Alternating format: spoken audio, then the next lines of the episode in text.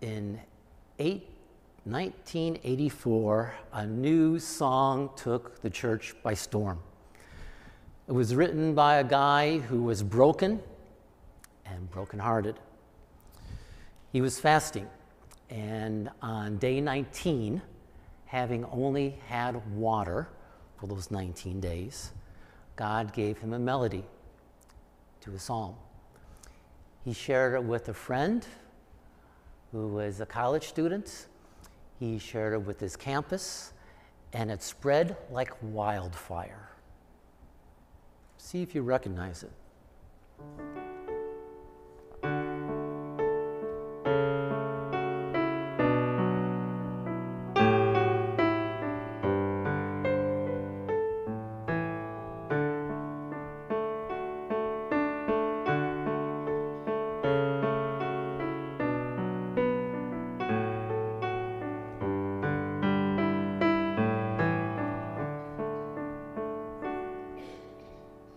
On playing and we'll sing the rest.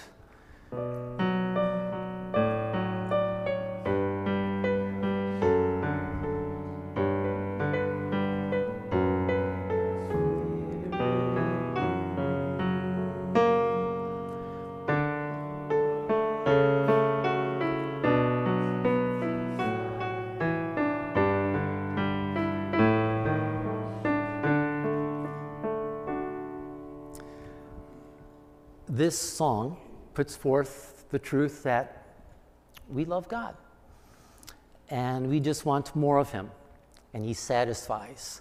I picture Meijer Garden in the Japanese garden, sitting by a waterfall, reading the Bible for devotions. I mean, just that kind of spirit this song kind of gives you, right?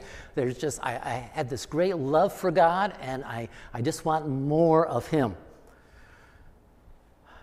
True thoughts, true feelings. Spoiler alert, it's not what this psalm is about.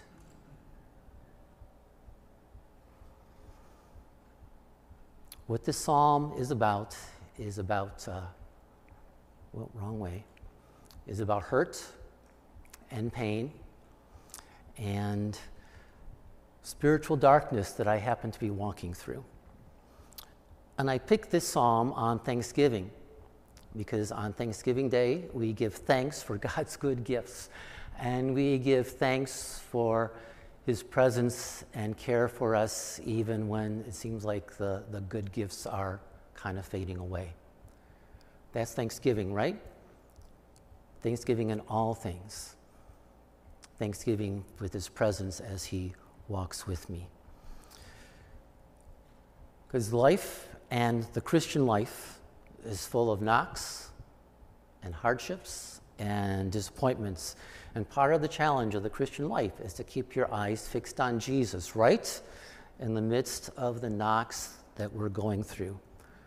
So, whether it is in hard times or whether it is in the reveling in the goodness of God, it is a time for thanksgiving. So, here is the psalm Psalm 42. I invite you to join with me by standing either in your heart or physically before God as we hear these words from the book that we love. William, if you could also take us through these next few slides. As the deer pants for streams of water, so my soul pants for you, my God. My soul thirsts for God, for the living God. When can I go and meet God? My tears have been my food day and night, while people are saying to me all day long, Where is your God? These things I remember as I pour out my soul.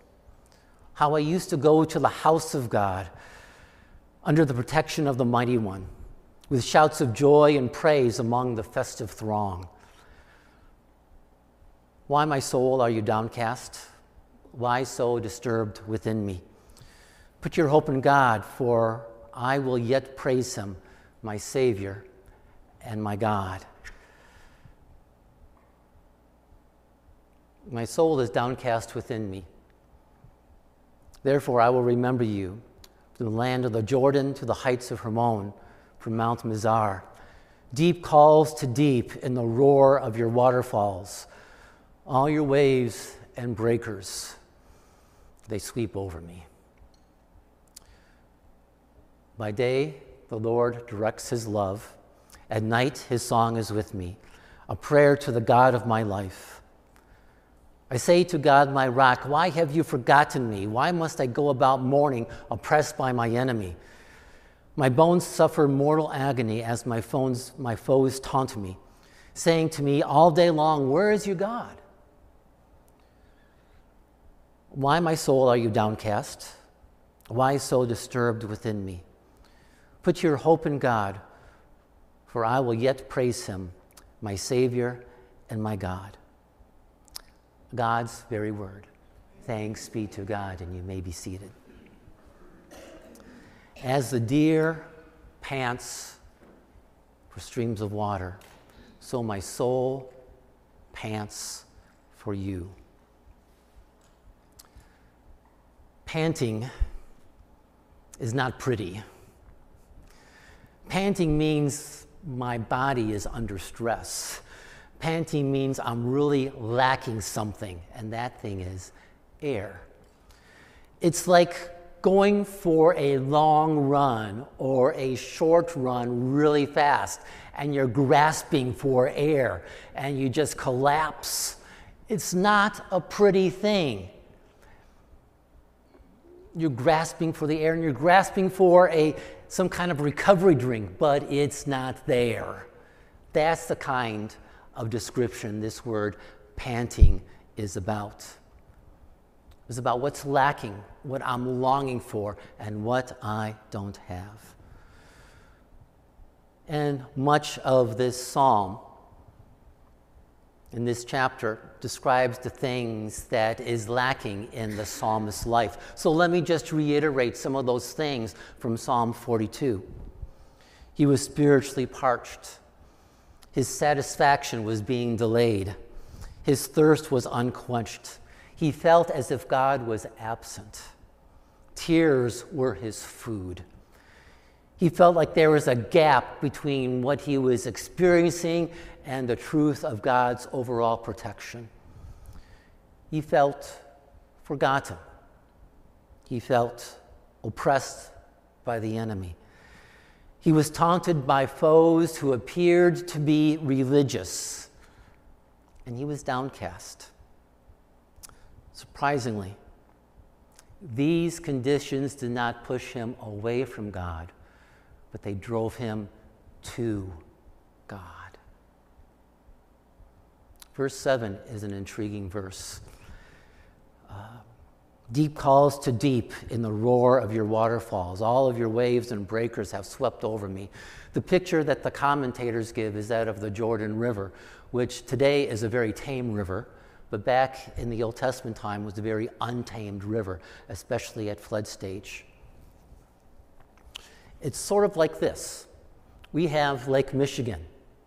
So let's picture that in our mind. Picture Lake Michigan. It's a beautiful day. Sun is out, a few clouds in the sky.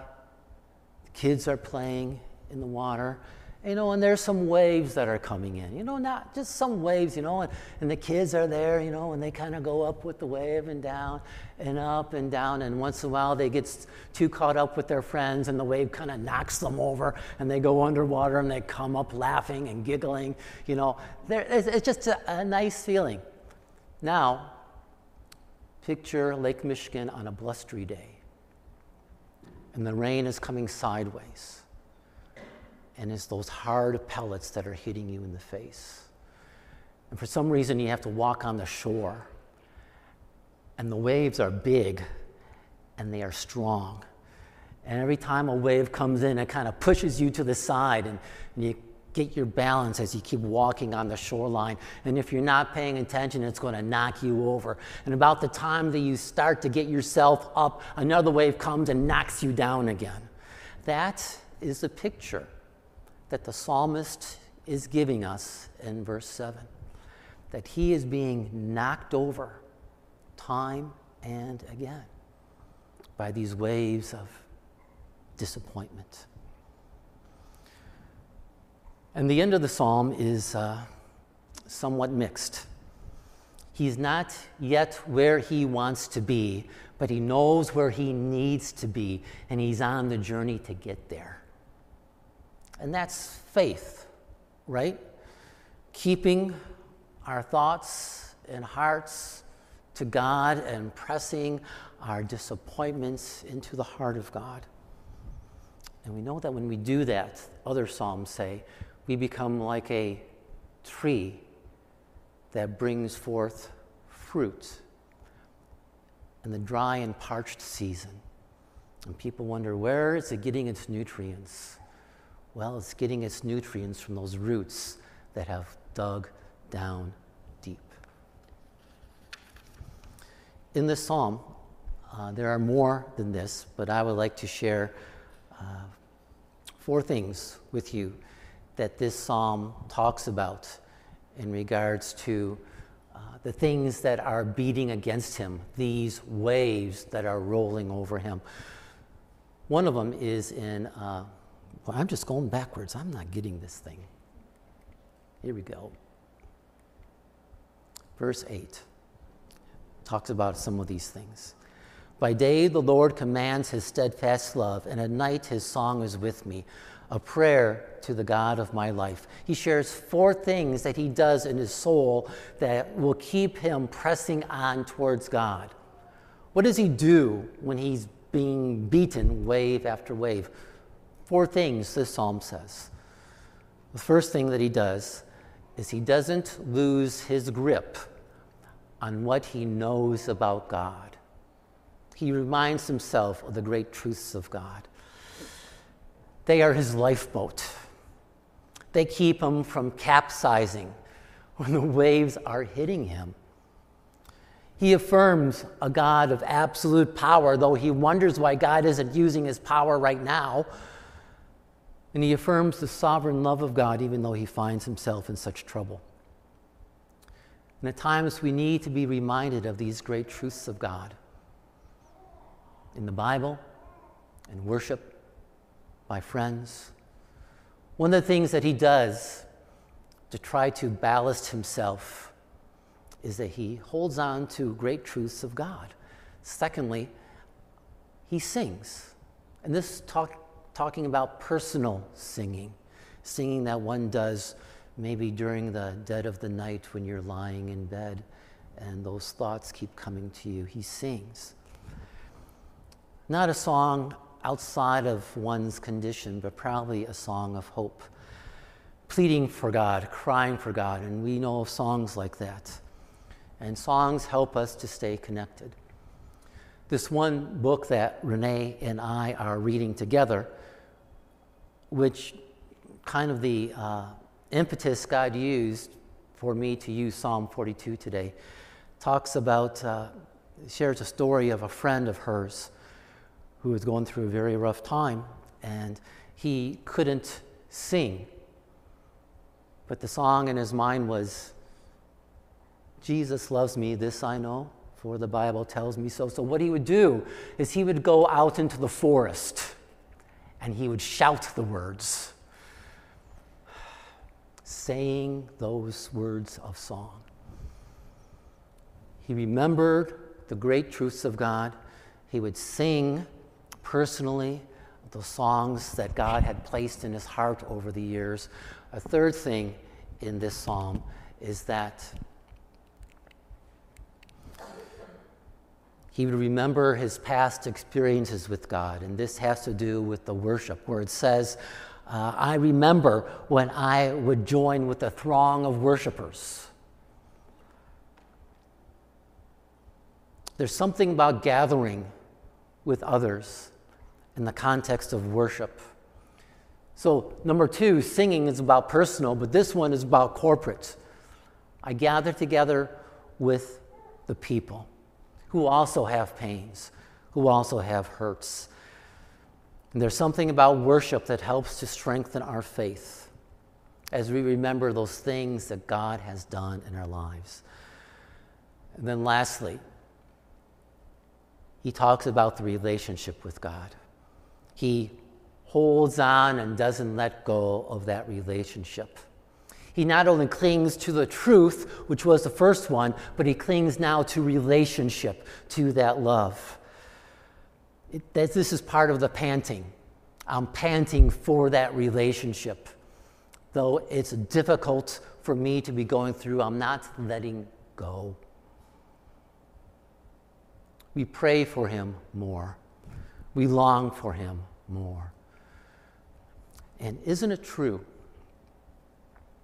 The type of prayer that we pray when life is going so well, genuine prayer, but yet isn't it a different kind of prayer when you're in a hospital bed or you're waiting in the doctor's office and you're wondering what the news? It's not a more genuine prayer, it's just a different prayer and you're clinging on to that relationship. It is choosing not to bail from God, but to press on into the heart of God in spite of it all. When we do this, a miraculous thing happens. We see Jesus. Here is uh, another version's translation of verse 2. It asks the questions, question When will I come and see the face of God?